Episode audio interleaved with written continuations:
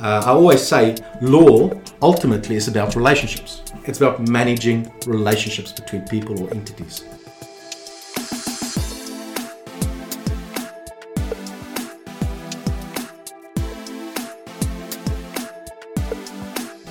Welcome to the business behind your business. Conversations to help your business grow and thrive.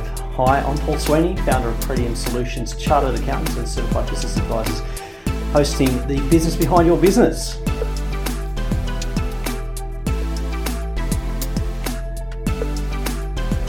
Today I'm here with Philip van den Heever from Frank Law. Uh, obviously a law firm, but a law firm with a difference. So good, uh, good to have you here, Philip. And tell us a bit more about who you are and what you do? Yeah, good morning, Paul. Thank you. First of all, thank you for the opportunity. I really appreciate it. Um, obviously, not only to do the podcast with you, but to be on the advisory board. I really appreciate the opportunity and I'm excited about it. So, looking forward to that. Yeah, so Frank Law is a boutique law firm based in Parramatta. Uh, we serve the wider community of Western Sydney and obviously Northwest. Um, so we have the privilege to serve serve people in the community with, with our legal advice, and that's the way that we want to conduct ourselves as well. You know, with, is with professionalism, I suppose, and and humility. So so that is what we do. Um, in terms of this different areas of law that we uh, practice in, we have a corporate team which looks after businesses, their corporate needs, their commercial needs, the agreements, and all those type of uh, issues that they might face in growing the business, starting the business, or even when they want to exit the business. Uh, we also have a family law team who are looking after uh, when there's a family breakup. A, sp- a specific uh, speciality, I suppose, is uh, family breakups where there's a business involved, uh, is something that we are quite good at, if I can say that. And then we also have a, a team of uh, wills and estate planning, looking after people's estate and succession planning, what happens to to the end of their lifetime. So that, in short, is is uh, is Frank Law. We we're about uh, 16 or 17 employees uh, based in the heart of of Parramatta. Yeah, and uh, it's my absolute pleasure to be here. Thank you, appreciate it.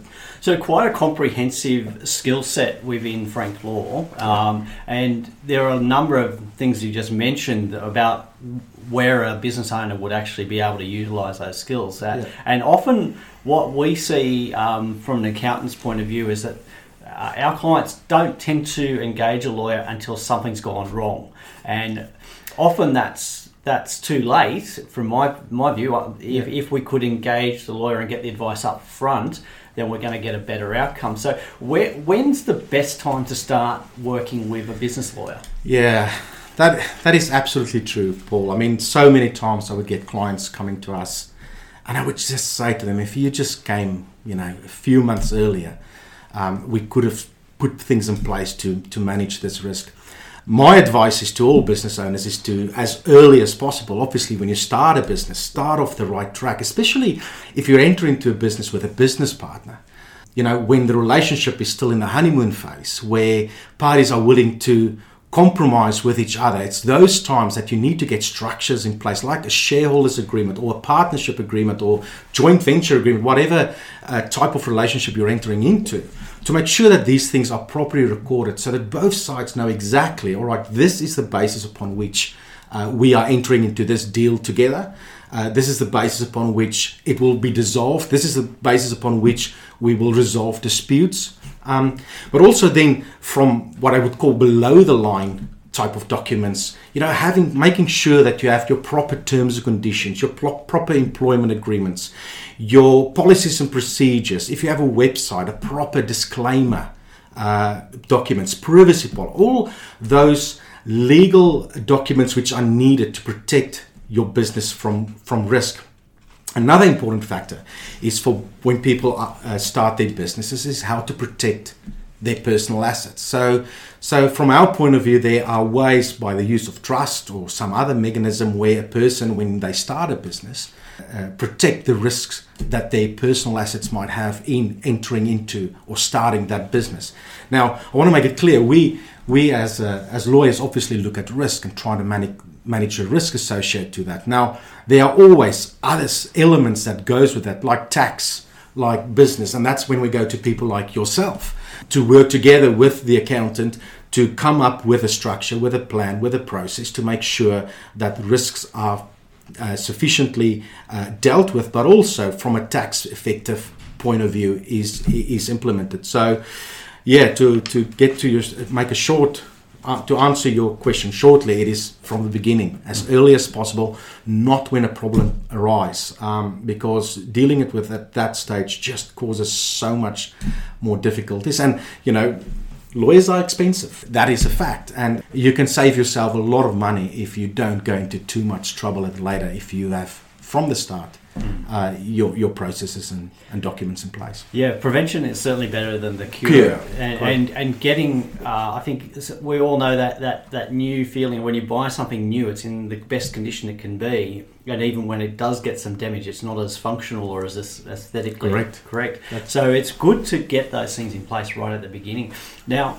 Talking about shareholders agreements, because I think that's a key thing, and I've seen plenty of instances where there hasn't been an agreement in place and things have gone bad. When things have gone well, and look, I'm, I'm, I'm thinking back to a situation where we had um, three or four people in the business, and there was a very watertight and well constructed shareholders agreement.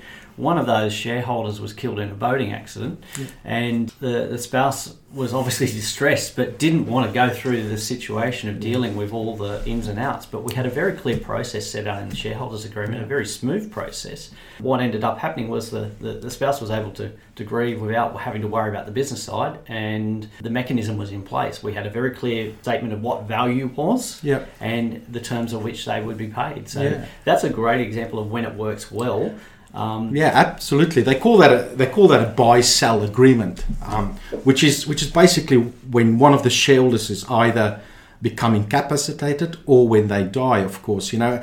Yeah, we have many. Um, the questions I ask uh, our clients is uh, how well do you get along with your business partner's partner, wife or husband? Because guess what?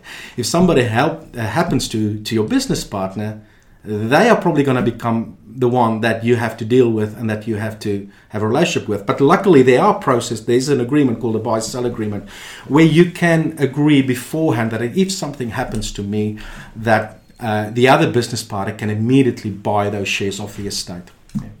And as you rightly said, there are certain processes agreed to about what the valuation is, how it will be valued, and how that will occur, which can take a lot of uh, anxiety out of the process. Um, you know, another another issue is, is if the person dies without a will, you all of a sudden have a public servant to deal with, uh, with a public trustee to deal with in terms of those shares in your in your business. Um, we, which you know you your the the matter becomes just a number, and you know you're in line until they get time to deal with it, and and all of those things place stresses on the business. Um, and luckily, there's a uh, I'm not an expert on it, but there's obviously, uh, as well as key man insurance, that a business should take out so that uh, if you and I are in a business, if I pass away, at least the company has paid then for insurance, which allows you to purchase those shares of my estate. You know, there are a lot of things that, that that you can do to make things easy and to avoid disputation because at the end of the day, that is the thing that causes stress. That is the thing that causes money is disputation uh, amongst amongst shareholders and business partners. So uh, again, rather sooner rather than later. Yeah. So just to clarify, the buy-sell agreement is a separate agreement to your shareholders agreement. It it is a separate agreement. I, I have seen uh, a shareholders agreement which includes a buy sell, which is not a problem, but we recommend it, it to be two separate agreements. Um, that should be drafted uh, and tailored to, to the business. Yeah. Okay, so so that's that's good. And what sort of things go into a shareholders agreement other than obviously the, the buy and sell? That what what are the common things that a shareholders agreement deals with? Yeah, that, look, they are there are obviously uh, varied terms that could go into it depending on the business. But if I can turn to the to the basic stuff, it, it is about. It usually would say who can appoint directors, how directors are appointed, how they are or could be removed, how shares are transferred either to third parties or amongst the the the, uh, the shareholders, uh, which usually give usually uh, you will have provisions that allows the other shareholder to have a first right or an option to purchase before uh, the other shareholder can sell off the shares to you know his mate uh, which which you might not come along with, go along with. Um, Yeah. So d- those type of things. There, there's what we call drag along or tag along provision, which basically deals with should there be a buy, should one of the shareholders receive a buyout from someone else. Uh, the other shareholders can say, wait a minute, I want to participate in that sellout. You must drag me or tag me along to whatever that deal is. That sounds good. Um, there are, as you say, there are termination provisions. How does this company dissolve? Who belong? Uh, who gets the IP? What what happens to uh, the assets of, of the company when this business comes to an end? Uh, how do we value shares? Uh, yeah, it's those type of provisions. How many board meetings do we have per year? Uh, and just what can directors do and what can can't they do? What requires unanimous vote? What can a director majority vote? Um, it's all those type of um, decision making, I suppose, in, in helping and, and understanding before you start the business, how are we going to manage this business going forward? And, and what can I do and what can't I do?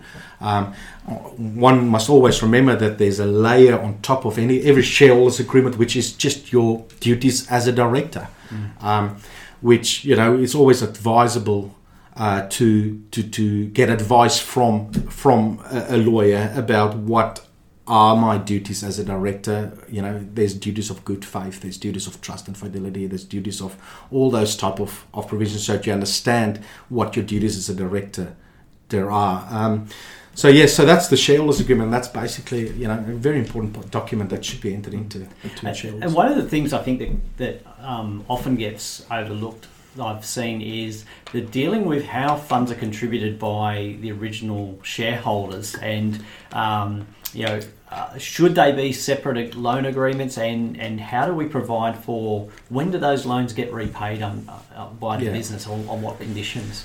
Yeah, look, when it comes to directors' loans, as we as we call it, it's all always important to um, to have those director loan documentation very carefully drafted and uh, and put in writing. Uh, and the reason for this is is that should the business go into liquidation, um, you know, it is very important that a director can say, "Wait a minute, I've got first rights to to claim money." Um, we, we with that we would we would recommend, uh, you know registration on PPSR maybe over some assets of the of the company uh, to make sure that the, um, the, the director's interest loan to the company is protected.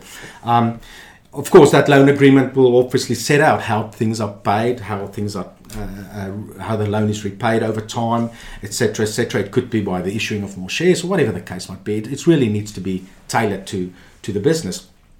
Um, but uh, and in more importantly also is that what will happen if this company if we agree you know decide to to separate paths uh, what will happen to the directors loans how will that be funded how will that be paid who gets what and all those type of things yeah so you're absolutely right those um, internal relationship documents recording exactly who gave what who contributed what should be should be well documented and um, to ensure that you know the go- people's rights are protected um, should they uh, inevitable well not the inevitable should the uh, you know should something happen to the business Yeah, yeah. Well, I think we, we, we all know that at some point every business ends, whether Yeah. by choice or, or, or not. yeah Um, correct Um, so you need to have a mechanism in place. So we talked about today. So we've talked about three key documents as part of setting up a business. So your your shareholders agreement, your buy sell dealing with how how people Yeah. will exit, and and loans. dealing with Um, the yeah, directors loans yeah yeah. So three key things, and, and of course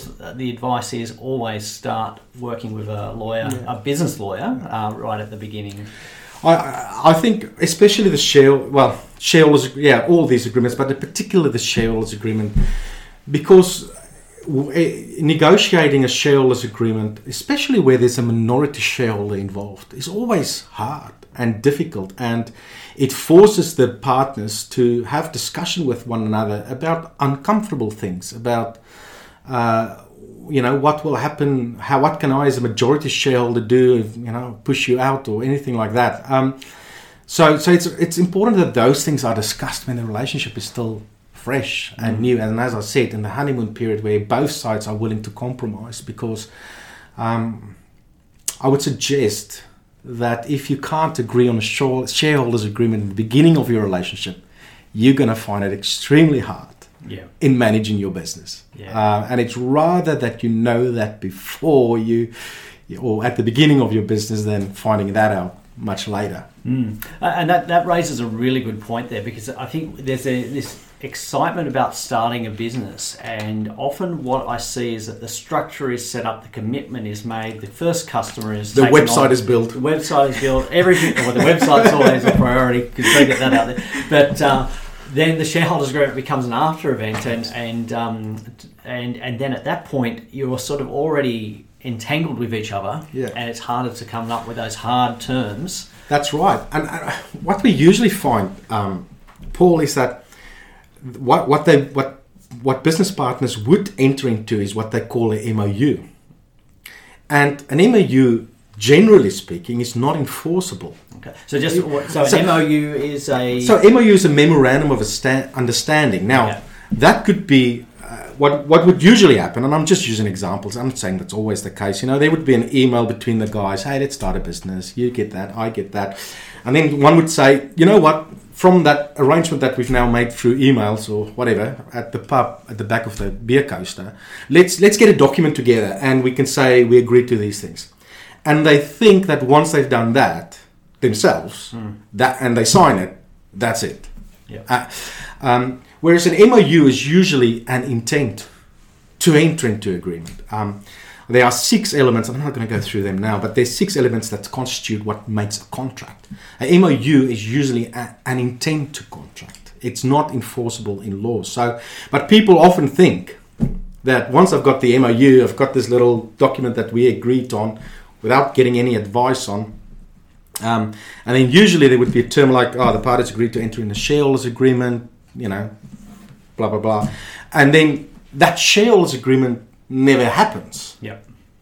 um, because they think, oh, we've done that. We, we, we've done the negotiations. It's all fine. We don't, we don't have to worry about a shareholders agreement. Um, yeah, they might find that they're a bit, you know, fallen short of what they think they entered into and whether it is legally enforceable, whether it can be relied on. Now, I'm not saying MOU is worthless. Yes, it shows intent. Uh, but enforcing it, thinking if there's something in the MOU that you agreed to and you think that two years, three years later, when it goes pear shape, you want to rely on that as an entitlement that you should get when the business uh, dissolves, that's hard. Um, That's an extremely difficult um, thing to, uh, to to get yourself out of. It might cost you money to do so.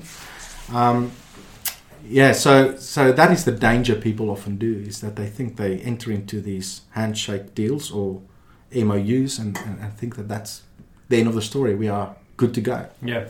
So uh, it's a classic example of you don't know what you don't know, No. and, and and really, unless you're actually already a business lawyer yourself and have those. Well, if you're a business lawyer, you'd be putting those agreements in Yeah, place. yeah. But most business owners don't have that background, so this No, is where it's crucial to to engage somebody that does have that experience and, and that skill set. Yeah, absolutely. Look, for, for us as lawyers, it's always helpful if there is a MOU to draft a shareholders agreement because like, you can just say, look, uh, Philip, here's the, share, the MOU. Can you quickly draft us a shareholders agreement based on that? Um, but I think i as people go through that process of us drafting the shareholders agreement based on the MOU, they, they raise a lot of questions are raised and which we push back to client and say, your MOU says X, um, but how does that actually translate in a legally enforceable document? Um, uh, and people might find that you know there's a lot of unanswered things Yeah. that MOUs don't address. Um, so it's important to get advice from the start, as you say, Mm. on these things, making sure that you've got your ducks in a row, so to speak. Great.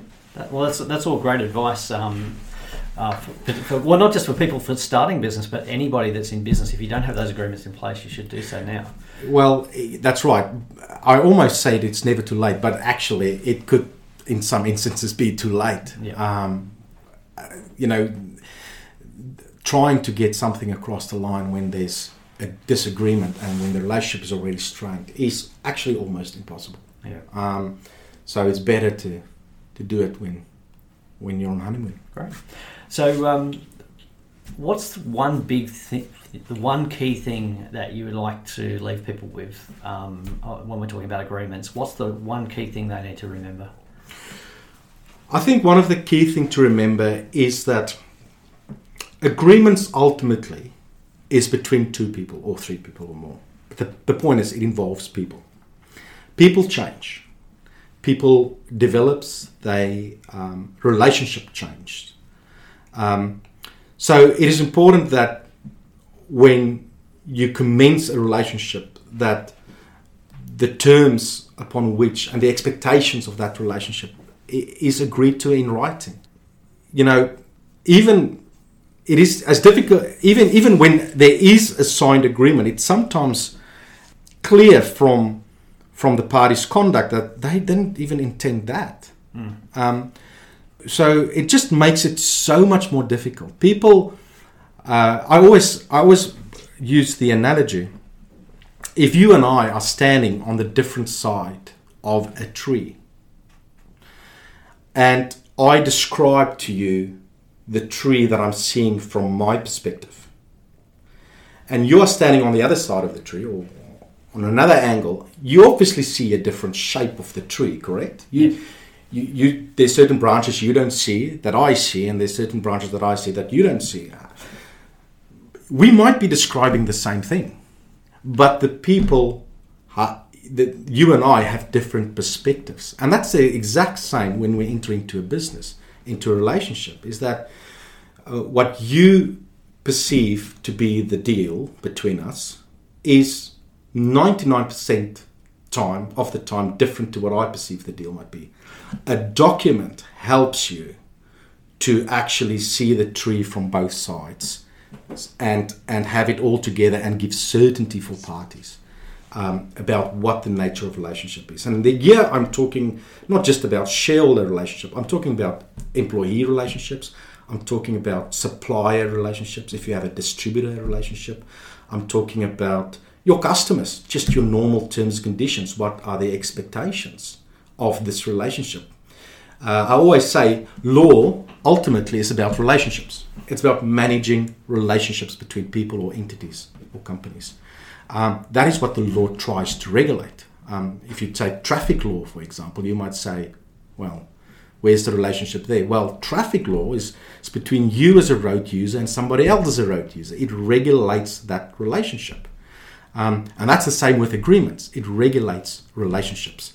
Um, so, agreements in all facets or aspects of your of your business is so critical to have in place. Um, whether it is, as I said to employees, or whether it's just managing your debtors or your creditors, whether it's managing your suppliers, who supplies what, what happens if it's a faulty product, who gets the fault, who fixes it, you know, all those type of uh, things that we think we understand what's going to happen if you give me a thing that's faulty. Uh, uh, turns out not to be the case. Uh, you know, so so that's why agreements and policies uh, in your business is so important as it relates to people, it relates to management of that relationship to protect your business. Right. I know that's a long point, but I think it's so critical to, to, to say.